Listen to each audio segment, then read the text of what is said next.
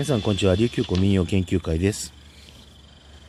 え今日はですねえっ、ー、と民謡っていうのは、えー、何ぞやということをですねちょっと、えー、簡単に考えてというのは、まあ、あまり難しくなく考えてみたいと思います。まずですね、えっ、ー、と、民謡って、まあ、日本で言いますと、まあ、あの、割とですね、三味線が入り、えー、まあ、沖縄三振が入り、えー、歌い手さんがいて、みたいな感じだと思うんですが、えー、っとですね、これはちょっとまあ、固く考えすぎかなとちょっと思うんで、まあ、どんなものが民謡になっていくのかというのをちょっとお話しさせていただきたいなと思うんですが、まずですね、民謡って割とその伝統的なですね、まあその要素とか、まあその形式とかをある程度保った状態で、まああの、つながってきてる伝統的なものもあれば、まあ各時代各時代に流行りものとかをまあ含めた、まああの新しく創作された、いわゆる新民謡って今言われるような流行曲、俗曲っていうのも入ってきたりするわけですね。で、えー、今さ、沖縄で言いますと、まあ民謡って言われてるのはまあ割と三振を持って歌われているまあ古い民謡もあれば、割と近年作られたものとかもあったりしますし、あとですね、これ100年後もしっていうのを考えると、ハイサイおじさんとかですね、花とか、まあ、シマンチの宝だとか、おじいじまのオリオンビール、こういった曲もですね、歌い継がれた場合、これ民謡となっていくと思うんです。あの、最低限ですね、あの、琉球戦法、今で言われるものはある程度援用されてますし、あの、実際かなり、え、民謡っぽい要素はあると思うんです。で、ハイサイおじさんに至っては、もう最初売り出された時は民謡として、つまり新民謡ですね、として、まあ、販売されたというのがあります。これは全国版ではなくて、まあ、沖縄県内のレーベルで、ね、木梨吉さんと、まあ、その、お父さんの木梨翔英先生のグループの、えー、ものによります、えー、ハイサイおじさんとか浮気節といったような形で民謡として作られました。またですね、まあ、リンケンバンドさんの初期のアルバムに入っている上原智子さんの、まあ、ソロのシングル、シングル曲にもなっているようなもので、まあ、今 CD に収録されているようなものの中にも民謡曲として、まあ、こちらも新民謡です。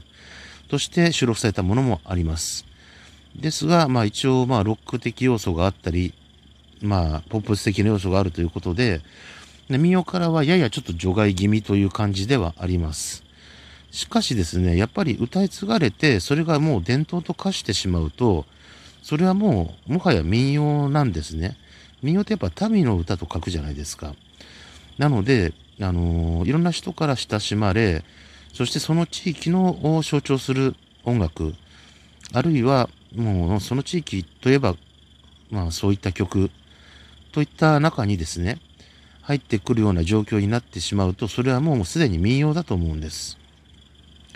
そうやってやっぱり各時代各時代に作られた曲が、えー、歌い紡がれてきて、今の、えー、古い民謡とか古典音楽の曲の一部なんかも、そういったものもある、方にしてあると思うんです。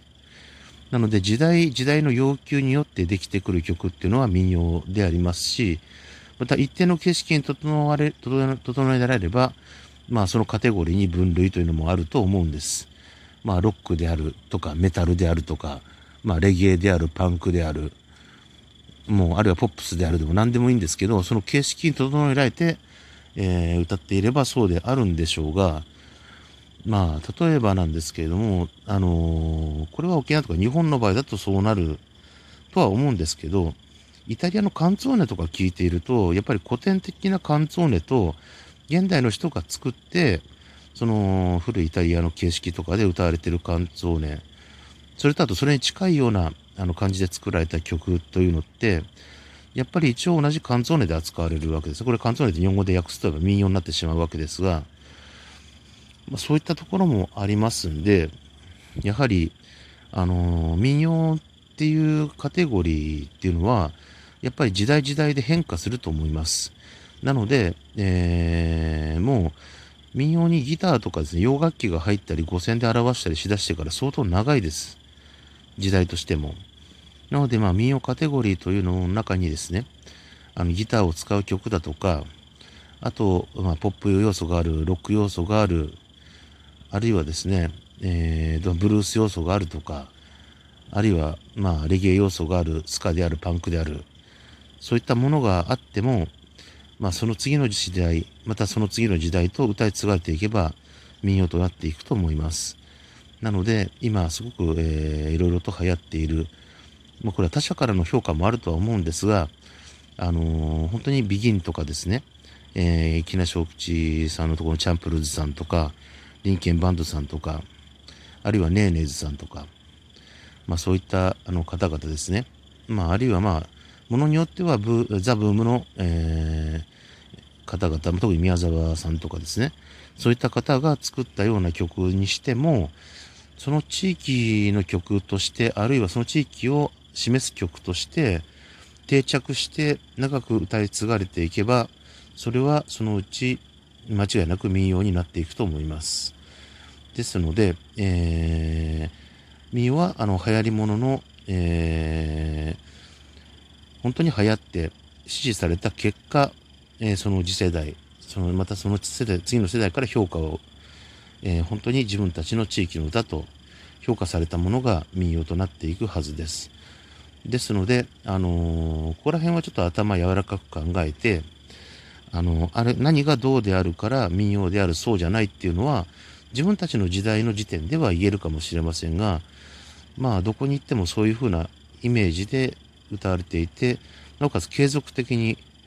長い期間歌われたら、それはもう民謡になっていくと思います。まあ、そういう、えー、既成事実の積み上げということで、民謡というのは成立していきますんで、ポピュラー化するわけですね、民謡という中で。民謡という形でですね、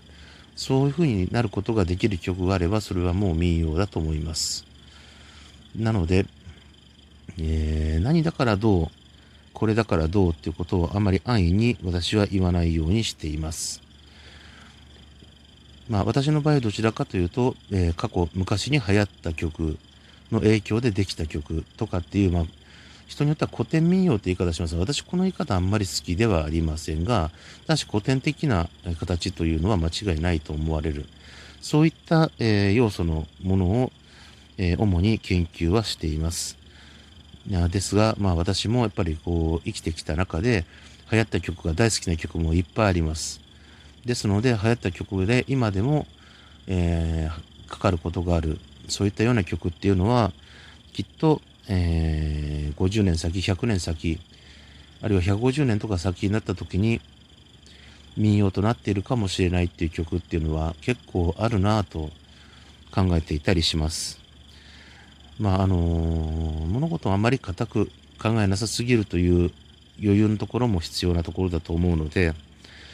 やっぱり、あの、歌ってやっぱり楽しい方がいいですよね、曲聴くのも。なので、あのー、聴いて楽しい、親しまれる、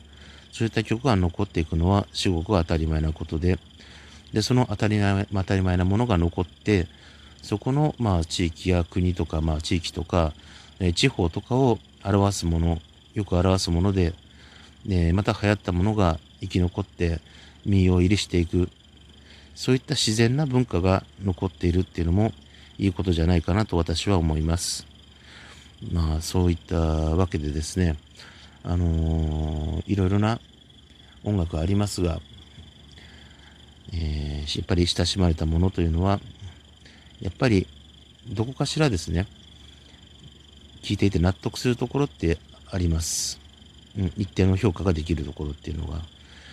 えー、ちなみに私はビギンさんといえば、えー、どちらかといえばあの年代古いですが、恋しくて、とか、あの辺の曲が私の中でのビギンさんなんですが、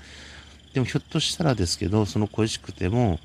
あのー、ずっと歌い続けられていくうちとか忘れてなければ、ひょっとしたら民謡入りすることもあるかもっていうのもちょこっと思ったりすることもあります。だ木梨小吉さんなんかも、まあ、あの、実際、まあ、リアルで何回かお会い、何回かじゃももっとたくさんですけど、お会いしたことはございますが、まあ、あの歌の場面でなんですけれども、あの方の曲も非常に、えー、素晴らしい曲は多いと思います。まあ、あのいろんなところからそれぞれ皆様インスピレーションを受けて曲作りされているとは思うんですが、何しろ、その、沖縄なら沖縄らしい、というような曲の作りに皆さん作られていて、とても、えー、曲としては悪くないと思っています。ただそれが、じゃあ民謡となる、得るかという話になると、あの、まあ、なり得ると、得るが、あの、そこまで歌い続けられるか、そこだけがポイントじゃないかなと思うところです。やはり、あの、皆さんに親しまれて、いつの時代も、えー、歌われているっていうような、まあ、ものであっては長く残る民謡になるだろう。そしてその時期の流行り物であれば、まあ、平成時代とか昭和時代、昭和中中期とか後期の、えー、流行曲ということで、流行民謡の中として、えー、2200年代くらいには紹介されているかもしれません。まあ、そういったわけで、あくまで可能性論なんですが、えっと、民謡とは何ぞやということから、また、あの、流行ったものと人に親しまれたもの、そしてその地域を表すもの、でその地域といえばということで、まあ、親しまれ、歌われているものっていうのは、民謡となっていく。なので、えー、今歌われているポップスとか、まあ、大きな民謡要素がある歌謡曲とか、ロックとかいうものも、えー、民謡として定着する可能性がある。えそういった、えことをお話しさせていただきました。えそういったわけで今回はこの辺にしたいと思います。